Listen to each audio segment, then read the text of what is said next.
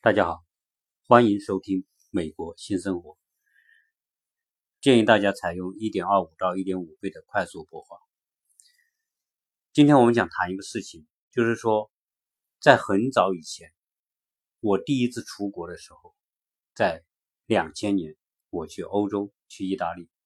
那个时候呢，我就知道说，哦，欧洲的水，它的水龙头的水是可以直接喝的，在欧洲的大部分。的国家，当时都可以直接喝。然后我到那边呢，我也确实喝了他们的水。那后来我也知道，日本和美国也是自来水的水可以直接喝的。所以这个概念给我们很深的印象，就觉得哎呀，为什么他们的水可以直接喝，而我们的水不能直接喝？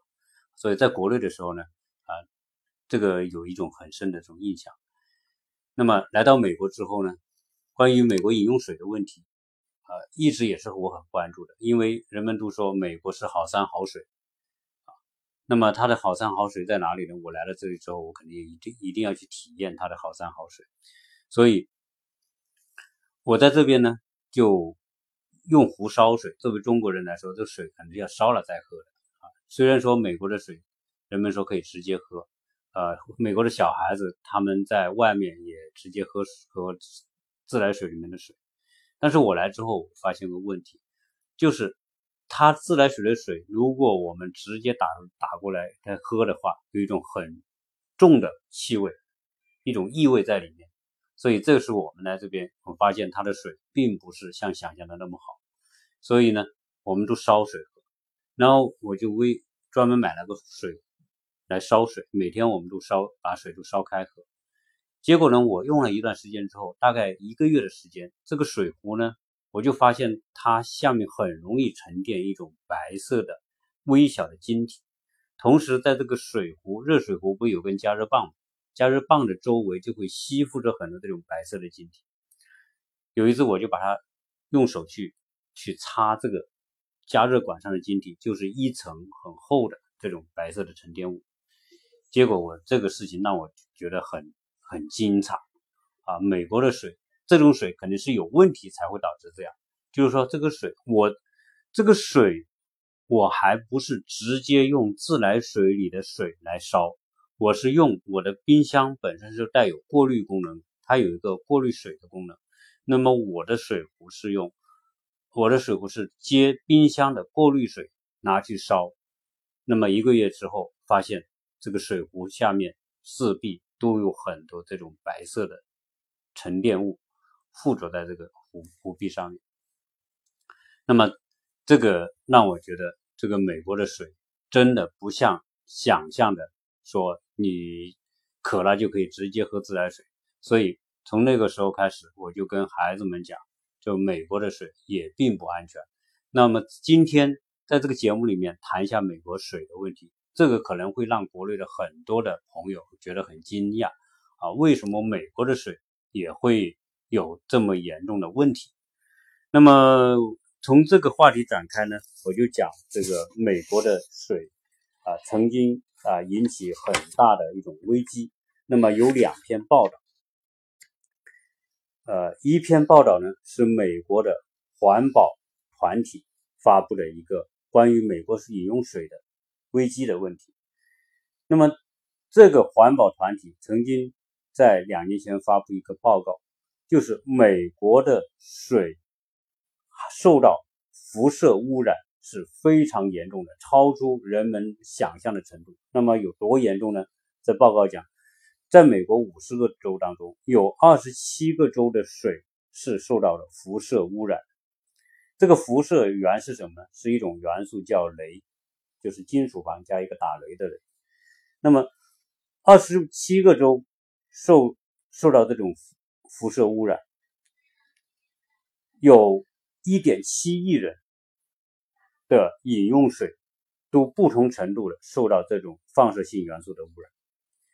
而这种放射性元素，它是一种对人体有致命危害的。那么，其中一个就是增加患癌症的风险。这个镭的放射性元素对水的污染，它不是集中在一一个小地方，它是全美国都存在。那么最严重的，就是说辐射的引污染面积最大的是德克萨斯州。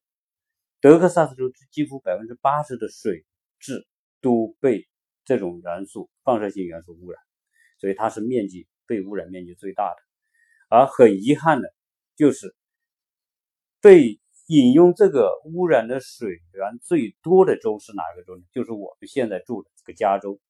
整个加州百分之六十四的居民，就一千多万的居民，饮用的水都不同程度的受到这种。污染，那么这个情况后来这个报告就做了统计，那么严重的污染的州有哪一些？因为它是不同程度都有，最严重的，那么有哪些州呢？第一，加州、德克萨斯州、纽约州、新泽西州、田纳西州和阿拉巴马这几个州是最严重的受污染。那么城市里面。污染最严重的有旧金山、有纽约、有休斯敦。同样，我我们所居住的洛杉矶也是最严重的城市之一。那这种雷的这种辐这种辐射，就是它在水当中的含量的标准。这个加州是有标准，加州雷二二六的标准是零点零五微升。每公升里面，而雷二二八的标准是零点零幺九微升每公升。当然，这个是属于很专业的，我我们不说，就是说它的它是有一个标准的，不能够超过多少。但是呢，像旧金山这种超标的程度都是三四十倍。那么最严重的，像亚利桑那州。亚利桑那州的这种辐射超标，在水里面超标是超六百倍，有很多的都是几十倍、一百倍、两百倍这种情况。那么这么严重的这种，是很多的地方啊，老百姓如果不是这个报道披露，大家还都不知道。那么美国这个报告还同样讲了，美国的水水的污染。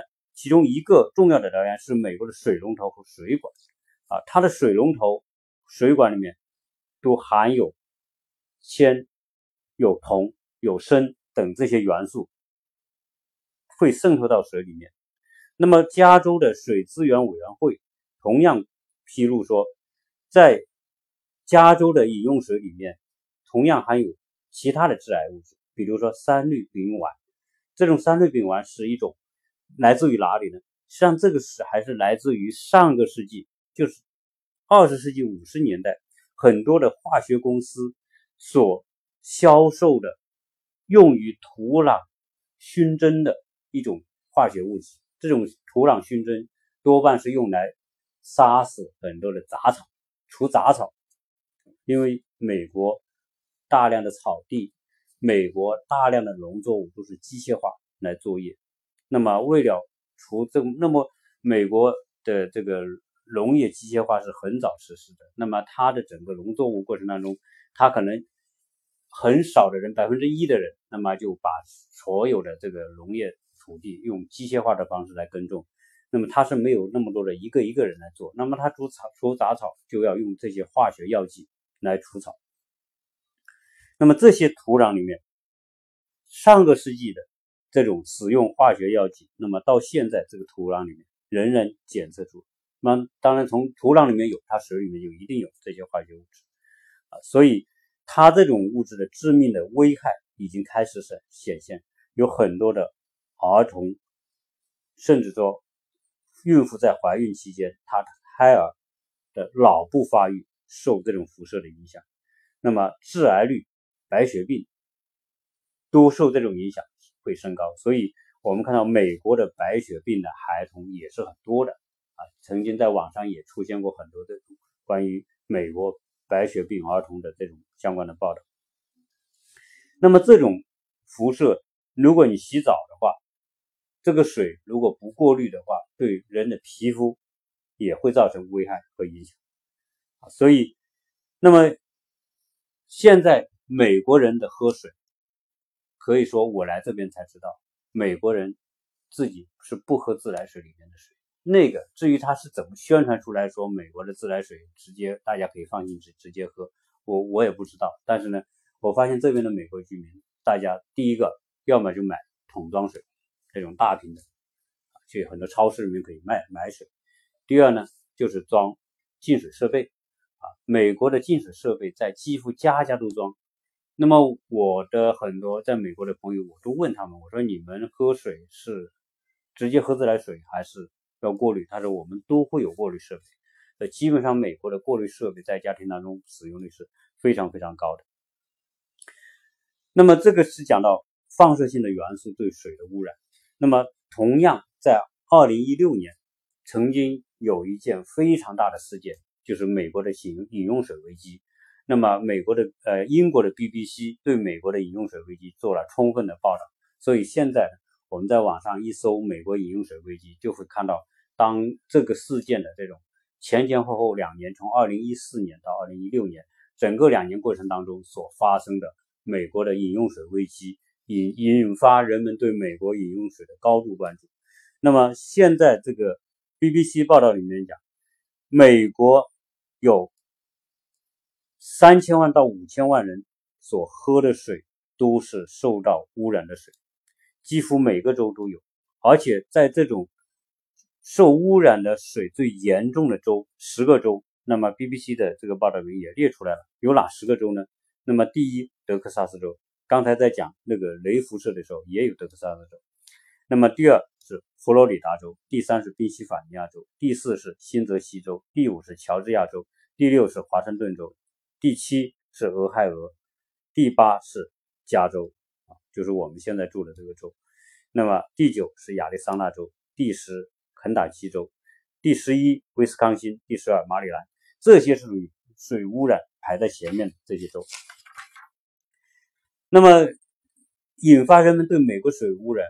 危机关注一个爆发点是发生在密西根州的有一个城市叫佛林特市。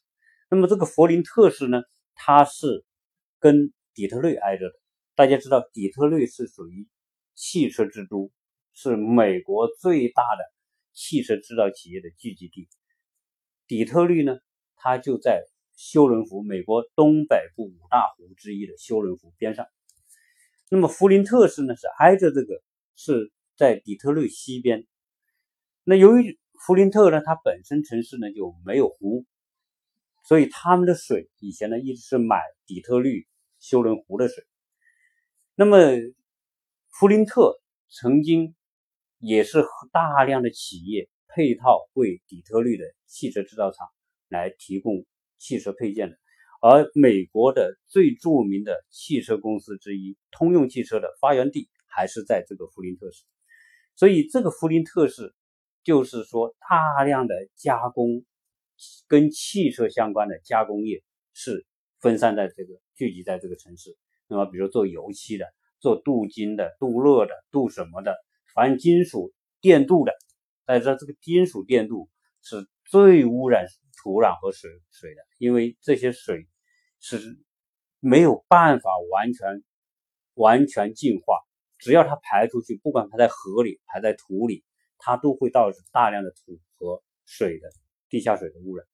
那么同时，很多的金属的废弃物，它加工汽车零配件，大量的汽车零配件。但那底特律一百年的汽车制造史，大量的这种金属制品，很多废弃。都扔在各个地方，可能金属回收站啊，各个地方都有。那么这些都最后都成为会影响土地和地下水资源的因素。所以我讲讲，大家会知道，像这样一个城市，它的污染会有多严重。那么，二零一四年之前，他们都喝都买底特律休伦湖的水，还没事。但是呢？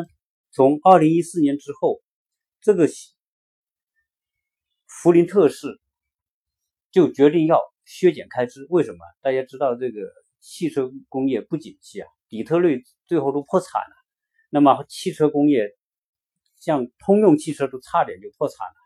那么很多公司都不景气，结果呢，他的这个市政开支承受不了，没有这么多的开支，因此就想削减这个这个开支。那么其中一项就是说，每年购买水的钱就把它卡掉了，就就就就不让从底特律进水，而是什么呢？那不让进水，那水要喝啊，从哪里？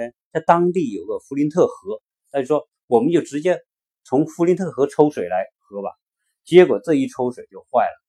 那么从改用弗林特河的水进入了这个这个水厂，再进入到人家家里之后，老百姓发现问题不对了，当地居民就发现这个水就出现怪味了，这种异味，有时候呢是黄色的那种像泥浆一样的，有时候是绿色的。反正就是非常不正常，然后味道很重。同时呢，他们用这个水洗澡的话，身上就开始出现皮疹，出现各种红肿，出现各种过敏反应。那么后来，这个老百姓觉得这个水不正常，那不正常呢？那么其中有人就说找人来化验这个水，但是呢？老百姓向市政府投诉说这个水不对，但是市政府官员，包括当时这个管水的这个当地的政府官员，都说我们的水是没问题的，你们可以放心喝。那个弗林特市的那个前市长当时还在电视机在在镜头面前来来喝这个河里的水，说这个水没问题，然后证明这些水是没问题的，就是掩盖这个水有问题这种事实。那么后来呢，有一个医生。当然是个儿儿科医生。那么从二零一四年之后，他就发现他的诊所来的很多婴儿和儿童血铅超标。这个血铅是个指标，就是说人作为一个正常来说，这个血铅是必须达到一个安全值范围之内的。因为血铅就是血液里面的含铅量一高，那么说明这个重金属正进入了这个孩子的这个身体里面，那是永远都不可能排。排除掉的这个铅是没办法排的，它一直一直会沉浸在里面，而且会破坏孩子的中枢神经，所以很多孩子有可能就不长个了，有很多孩子就会神经系统出现问题。那么这个医生发现不对劲，发现不对劲之后呢，他就把一四年往到一六年所有的他所经历的、他所查的一千多个儿童的病例进行对比，从。就这个城市的和另外一个城市的进行对比，就发现这个城市的是大大的飙升，就是血铅超标，大大飙升。因此他就坐不住了，就把这个事情呢，这个水就委托给弗吉尼亚大理工大学来做化验。最后化验的结果是严重的这个铅中毒导致的，也就是说，这个城市的饮用水。有大量的这种铅超标的这种情况出现，好，那么这个情况最后媒体公布，那最后联邦政府也介入调查，当最后这个弗林特市的这个官员们才不得不承认，他们的水实际上在两年前确实就是有问题的，所以这个就是就像什么，就是属于掩盖真相、瞒报这种重大的公共事项不不披露，所以老百姓非常的愤怒啊。那么这个事情，那么最后导致了这个全美国人对这个事情的高度关注。那么我们中央电视台当然也对这个事情进进行过跟踪报道。我们现在在网上也能查到相关的电视台的这个专题的报道。那么这种水污染的情况，那么是什么情况造成的？那我们做个简单的分析。当地政府官员最后说，这个水出自来水厂的水是没问题的。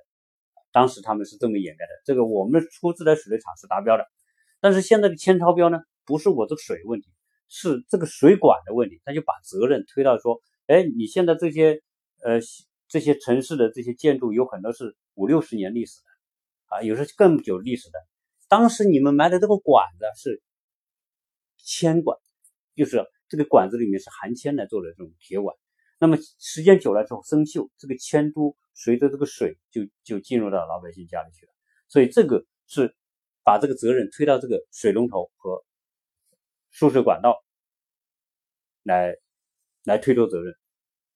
当然，这个它的这个管子确实是一个污染源。为什么？因为这些管埋在地下，这些这么几百万公里的这种这种地下的这种水管，几十年，它的寿命是七十五年，就是含铅的铅制水管的寿命就是七十五年。七十五年之后，它的这种这个铅的这种进入水生锈各种因素，那么它就实际上就是属于达到寿命就不能再用了。但是呢，当初建房子的人也不会想到七十年之怎怎么去换这个水管。你说一个现在我们的房子的水管，你说真的到七十五年，你说会你怎么去换？这是非常复杂、非常庞大的一一项工程，根本没有办法去做。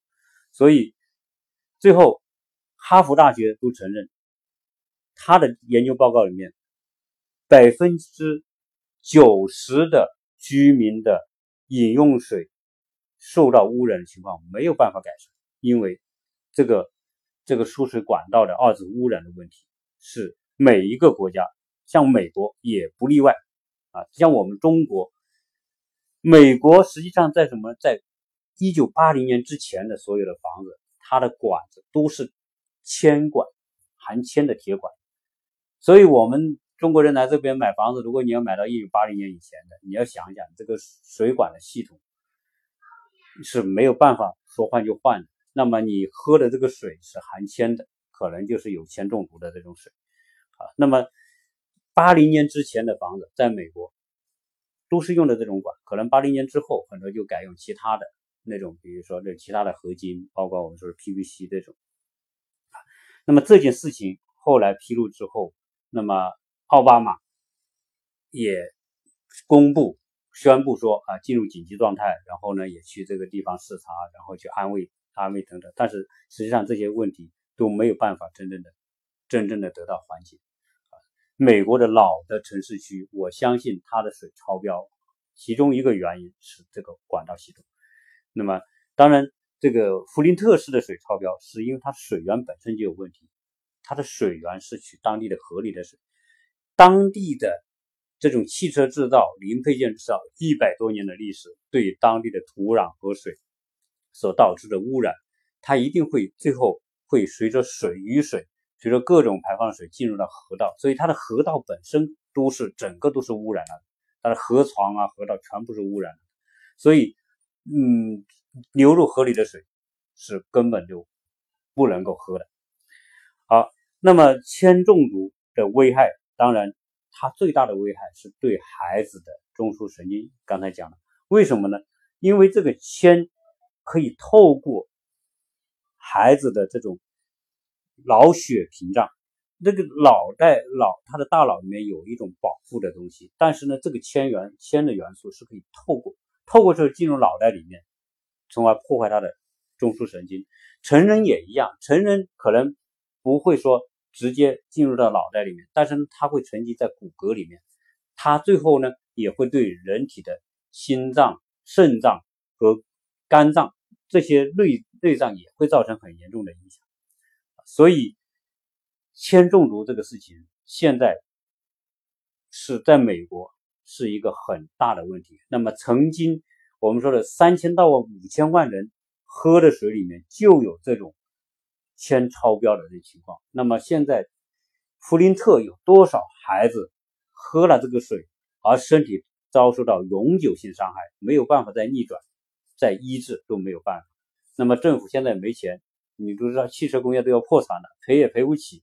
现在就是老百姓也也是没有办法，所以这种报道里面，就是老百姓也是非常的愤怒。那么。这种污染，当然作为一个汽车制造基地，那么我们说的油漆是少不了的，那么工业废气少不了的，那么这么庞大的这种污染系统，可能说为什么美国人现在就是说只能是通过通过什么？通过净水系统，所以中国有很多的净净水设备是从美国进口的。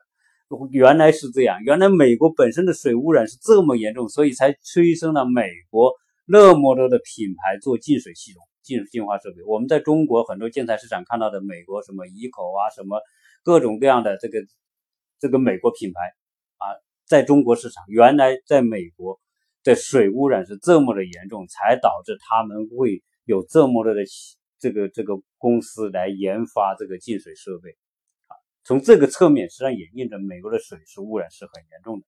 那么现在在美国呢，啊，美当然美国政府它作为一个民选的这样一个体系，它对这种民意还是重视的。所以美国现在有一个互联网，美国的这个。水资源的相关的部门有一个网站，这个网站你就可以查你所居住的城市的这种水的水质情况，包括镭有没有超标，它的含量是多少，那么铅、重金属含量多少，有一个网站。那么打开这个网站，输入你所在的城市的邮政编码，它就会显示出来政府所公布的这个城市的水质的污染情况。啊，这个。这个也是，当然也算是一个透明化的一个做法。所以，我们中国同胞说来美国，原来说哦，这个在金金融危机的时候，底特律的房子一块钱就可以买，啊，美这很多房子没人住，荒废在那里。确实，现在在美国的很多老工业基地，那些人都逃离，啊，逃离一个是没有就业，经济根本不行；第二，环境真的已经是污染的不行了。很多时候可能说我们看表面也不错啊，底特律你去看有的地方也不错啊，绿草地呀，那么空天空也是也是蓝的呀。但是你不知道这一百多年来的工工工业化所造成的土壤的长久性的污染，以及伴随着土壤污染的水污染，它根本不是十年二十年能够能够清除得了的。所以你说你要去，你说来美国。啊，大家说啊，去哪里？这个都是一个考虑的因素啊。那么你你这些地方是不是这种环境污染？这个像这种我们说重工业基地，我认为是尽量是不要去。当然，这个这是我个人的感觉啊，因为我想美国的这个水污染和土地污染，除了工业污染，美国工业工业化进程一百多年的历史当中。多少地方曾经也是粗放的经营、野蛮发展啊！我想这个是任何一个国家在早期可能都是这样子，政府他也管不到。那你说我排放这些呃水呀，这些我们说的扔掉这些工业垃圾呀，这个谁能管得了？那么同时呢，美国你说这个这么发达啊。那么它曾经有个阶段，它的工业制造就它就是美国制造了，美国制造就是曾经是英国制造，后面是美国制造，现在是中国制造。那美国制造那个阶段，大家知道二战的时候，美国造了多少武器、飞机、坦克、轮船，那些都是污染啊，啊，那些污染到现在都不一定能清除得掉的。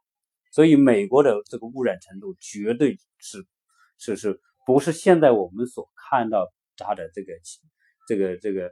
好山好水所能够理解到的，从这个我们从一种常识的角度，一个工业化发展一百多年的这个国家，它的很多城市土壤和水是已经是污染过一遍的，治理也可能是表面上的恢复，但是深层的东西并不是那么容易的。我们今天中国也是一样的，我们中国的污染当然可能也是很严重，现在也是要来治理，但是这个治理不是说。你天空蓝了就治理好了，这个水、这个土壤的污染可能是要一百年、几百年，甚至都不能够真正能够恢复的。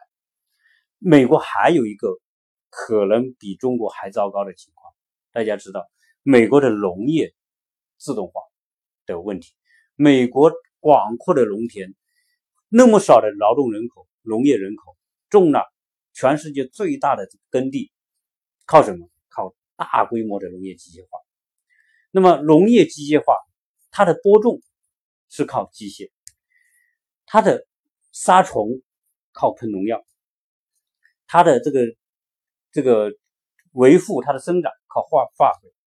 美国的农药和化肥使用量，那在全世界绝对是属于最高的啊。那曾经说一有病虫害就用飞机在空中撒，农药在空中撒。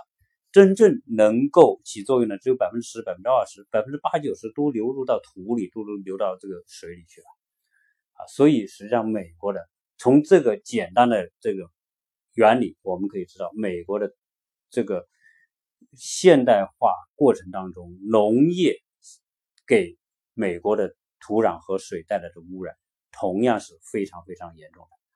所以从这个角度来说，美国的水是不安全的。那我觉得啊，所以同样又讲到这个问题，美国不是什么都好。美国今天的这个好山好水，实际上我认为还是在表面。那么它的土壤里面的这种污染是一定是残留很严重的啊。那么当然，中国如果不注重这这种情况，那么这种遗留、这种污染的遗留可能要更多年啊，因为中国的。粗放性的这种发展也是非常严重的，可能美国一百多年完成，中国三十年完成，你想想这个污染的程度也是可想而知的啊。所以，在美国生活、思考，那么再通过这些情况的一一些分析，那么做了这一期节目关于美国的水。那么回到最初讲啊，我们作为中国人羡慕西方这个自来水可以直接喝。现在看来，这个是一个不正确的一个一个看法啊。那么，作为我们中国人，也不要盲目的去相信说这个西方的这些东西真的是那么安全啊。到了实地，我所看到的我家的水，闻到的自来水的味道，那个水壶里面的那种沉积物，以及说这么大的水危机、饮用水危机。综合各种因素，再看美国一百多年的这个发展历程，可想而知，美国的水也是不安全的啊！美国水也不要去幻想去直接喝它自来水的水。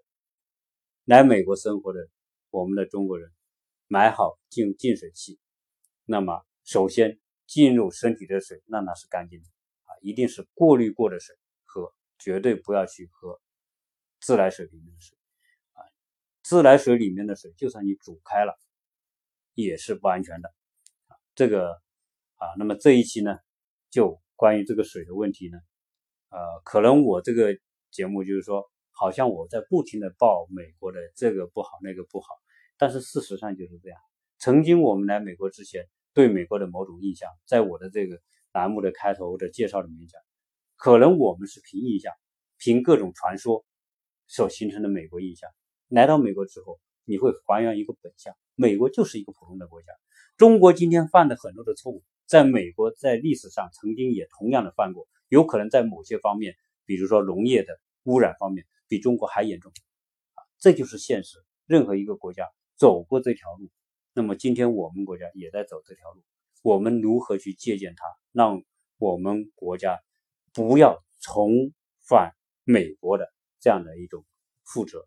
我觉得这个倒是值得我们每一个中国人去关注，那当然也值得中国去吸取教训，让中国的污染不要那么严重。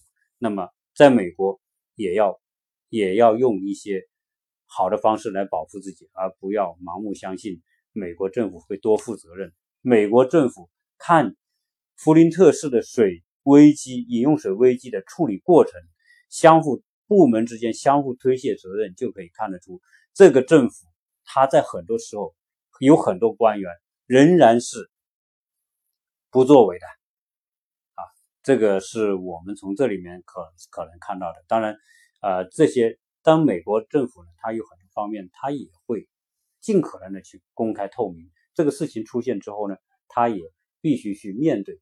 所以从现在呢，应该很多城市对这个水的这种。重视程度还是很高的。我我们现在在洛杉矶这个城市，我们每年交水费，每个月交水费就很奇怪。我们的水费是很高的，我每个月交七十多美元，每个月七十多美元的水费。那真正我用水呢，才用二三十美元。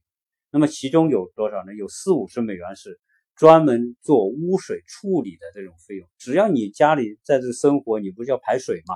你生活污污水什么污水你要排。哎，他就收你这个，呃，将近五十美元的费用，那加上你这个每个月实际用用了多少水，所以那五十美元是固定的，是用来治理排水污水的啊。所以这个这个要要重视这个问题，那么他也要给你征这么高的这个污水处理费。这个美国也有污水处理费，我们国内也有污水处理费，只是国内的污水处理费不像美国征的这么高，但是大大同小异啊。那么这一期的节目啊，就跟大家聊这么多，呃，非常感谢大家的收听啊，也非常感谢大家给我提的问题，那么给我提的建议，提的各种宝贵的意见，谢谢大家收听。